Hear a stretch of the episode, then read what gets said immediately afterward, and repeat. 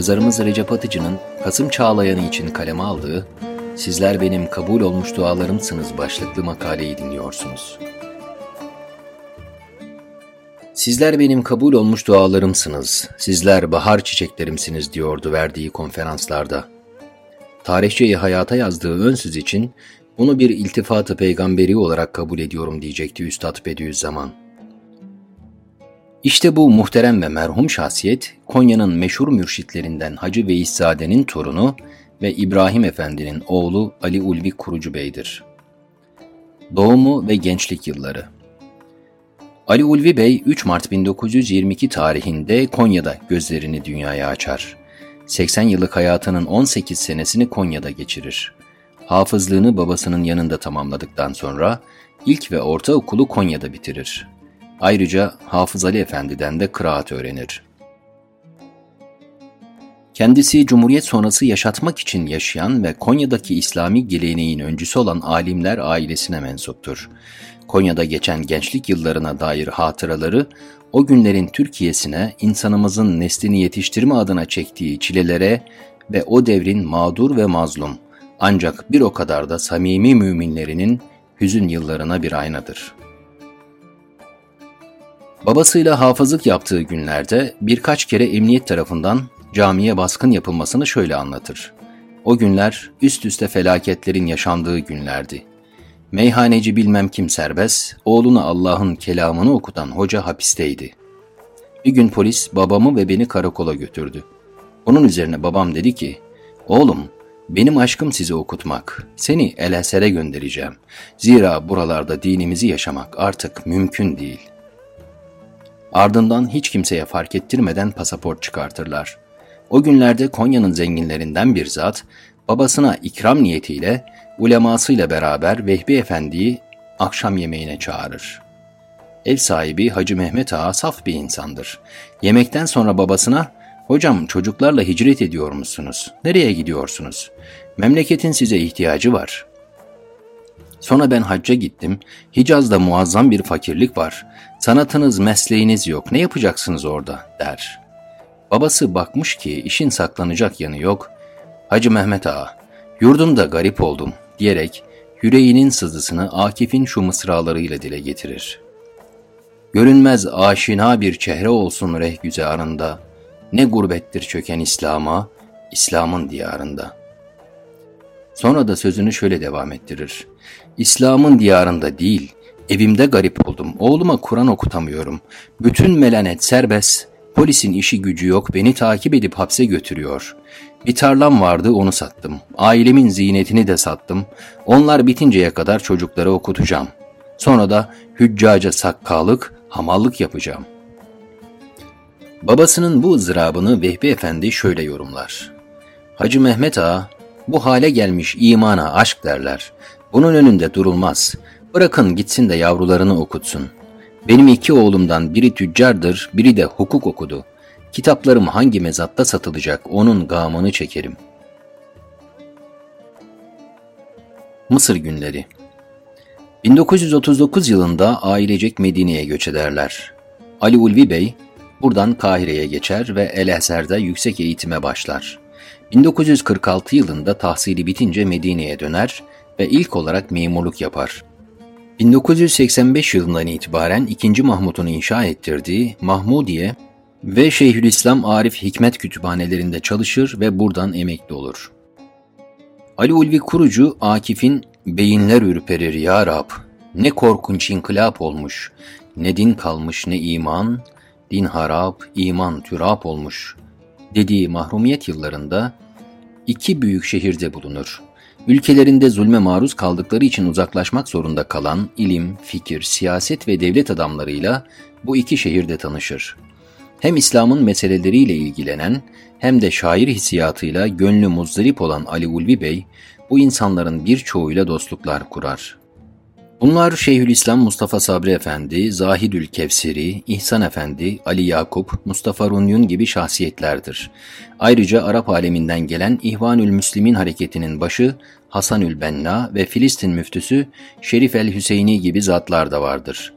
O 56 yıllık Medine hayatında gerek Anadolu'dan gerek İslam dünyasından haç ve umre için ziyarete gelen tanınmış birçok insanla da beraber olur. Şeyh Şamil, Şeyh Mehmet Zahid, Ebul Hasan, Nedvi, Saatçi Osman, Eğinli Hafız Hasan gibi insanları evinde misafir eder. Onun Mısır'da bulunduğu yıllarda İkinci Dünya Savaşı patlak vermiştir. Sabri Efendi merak saykasıyla bazı günler radyodan haberleri dinler. O dönem dilde sadeleştirme adı altında yeni kelimeler kullanılmaktadır. Sabri Efendi dinlediği üç kelimeyi anlayamaz ve Anadolu insanının başına gelen bu dil faciası nesilleri dejenere edecek. 10 sene evvel yazılan kitaplar okunmayacak ve nesiller birbirini anlamayacak. Sonunda biri çıkıp bu dil ile ne telif, ne tercüme, ne şiir, ne de kitap yazılır. Dolayısıyla medeni milletlerden birinin dilini almalıyız diyecektir der. Bu arada edebiyata merakı olduğunun farkına varan Ali Ulvi Bey, her teheccüd vaktinde şöyle dua eder. Ya Rabbi, bana Akif gibi şiir, Cenab Şehabettin gibi nesir yazdır. Bu duası kabul olmuş olmalı ki, aruz ölçüsüyle yazdığı şiirlerinde Akif'in etkisi bariz bir şekilde görülür. Bu yüzden kendisine ikinci Akif, Akif'i sani gözüyle bakılır.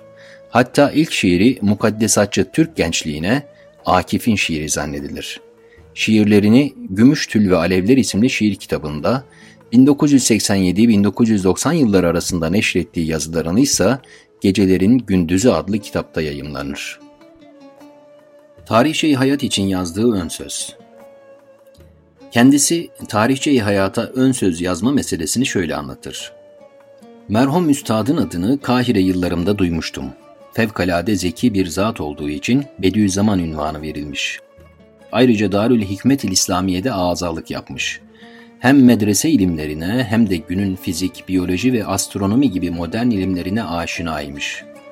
Üstadın talebelerinden Atıf Ural bana bir mektup yazdı. Mektup, günümüzün akifi, aziz ve muhterem ağabeyimiz. Türk gençliğine hitaben yazdığınız şiirleri kendimi muhatap ederek okuyorum diye başlıyordu. Daha sonra Risale-i Nurlar hakkında bir tarihçeyi hayat hazırladıklarını ve benim de bu esere ön söz yazmamı istiyordu. Ben de Kardeşim, böyle bir kitaba ön söz yazmak için evvela bu zatın eserlerini okumam, gayesini, şahsiyetini, neler yazdığını anlamam ve başından geçenleri bilmem lazım, dedim. Bunun üzerine Risale-i Nurları gönderdiler. Hemen mütalaya başladım. Evvela üstadın imanına, İslam'a, Kur'an'a olan aşkına hayran kaldım. Onun davaya olan sadakatinin sade bir inanç olarak kalmadığını, bir aşk, bir ideal haline geldiğini gördüm.'' Bir mesele daha vardı ki, o da üstadın bu eserleri hapiste yazdırmış olmasıydı. Ben kütüphanedeyim ve önümde binlerce kitap var fakat böyle bir eser yazamıyordum. Ben bu düşüncelere dalmışken Atıf'tan ön sözü beklediklerine dair telgraf geldi. Bunun üzerine arkadaşlara mühim bir işim çıktı. Bir hafta gelemeyeceğim dedim. Harem-i Şerif'te sabah namazını kıldıktan sonra gönlümde, ruhumda ne varsa başladım yazmaya.'' Ben daha güzel ve anlaşılır olsun diye yazıyı çok güç ve geç yazardım. Buna rağmen öyle müstesna bir fütühata mazhar oldum ki, uzun sayılabilecek o ön sözü 24 saat zarfında yazdım, tebiyiz ettim ve postaya verdim. Onun yazdığı bu ön sözü üstad üç defa okutur ve aynen konulmasını ister. Başına da şu cümleyi yazdırır. Bu ön söz Medine-i Münevvere'de bulunan mühim bir alim tarafından yazılmıştır.'' Bu hak dostu için Büyük Koyuncu Vakfı'nın kurucusu merhum İbrahim Büyük Koyuncu'dan Abdullah Haymaz hocamızın dinlediği şöyle bir hatıra daha var. İbrahim amcamız bir gün şöyle düşünür. Koyunlarım, arsalarım, taş ocaklarım, adıma kayıtlı neyim varsa satıp Medine'de bir vakıf kurayım, oradaki fakirlere bakayım. Bu düşüncemi Konya'ya gelince Ali Ulvi Bey'e anlattım ve bana ne tavsiye edersiniz dedim. Bana Medine'nin böyle bir şeye ihtiyacı yok. Sen bu servetini buradaki talebelerin tahsil ve yetişmesi için vakfet. Senin ve memleketimiz için bu daha hayırlı olur dedi. İşte bu hak dostunun tavsiyesiyle Büyük Koyuncu Vakfı kurulur ve yüzlerce talebe yetiştirilir. Bu peygamber aşığı 3 Şubat 2002 tarihinde Medine-i Münevvere'de ruhunun ufkuna yürür. Cennetül Baki'ye defnedilen bu insan için Hoca Efendi şöyle bir taziye mesajı yayınlatır. Gittiği yerlere Ravza-i Tahire'den soluklar taşıyan, şiiriyle Efendimiz'e sallallahu aleyhi ve sellem duyduğu aşkı terennüm etmekten dur olmayan mümtaz insan Ali Ulvi Kurucu Beyefendinin huzuru Rahman'a yürüdüğünü öğrenmiş olmanın inkısarını yaşıyorum. Merhumun ayrılığını kalbinde inkısar olarak hisseden tüm sevenlerine taziyetlerimi sunar, Cenab-ı Hak'tan af ve mağfiret dilerim.''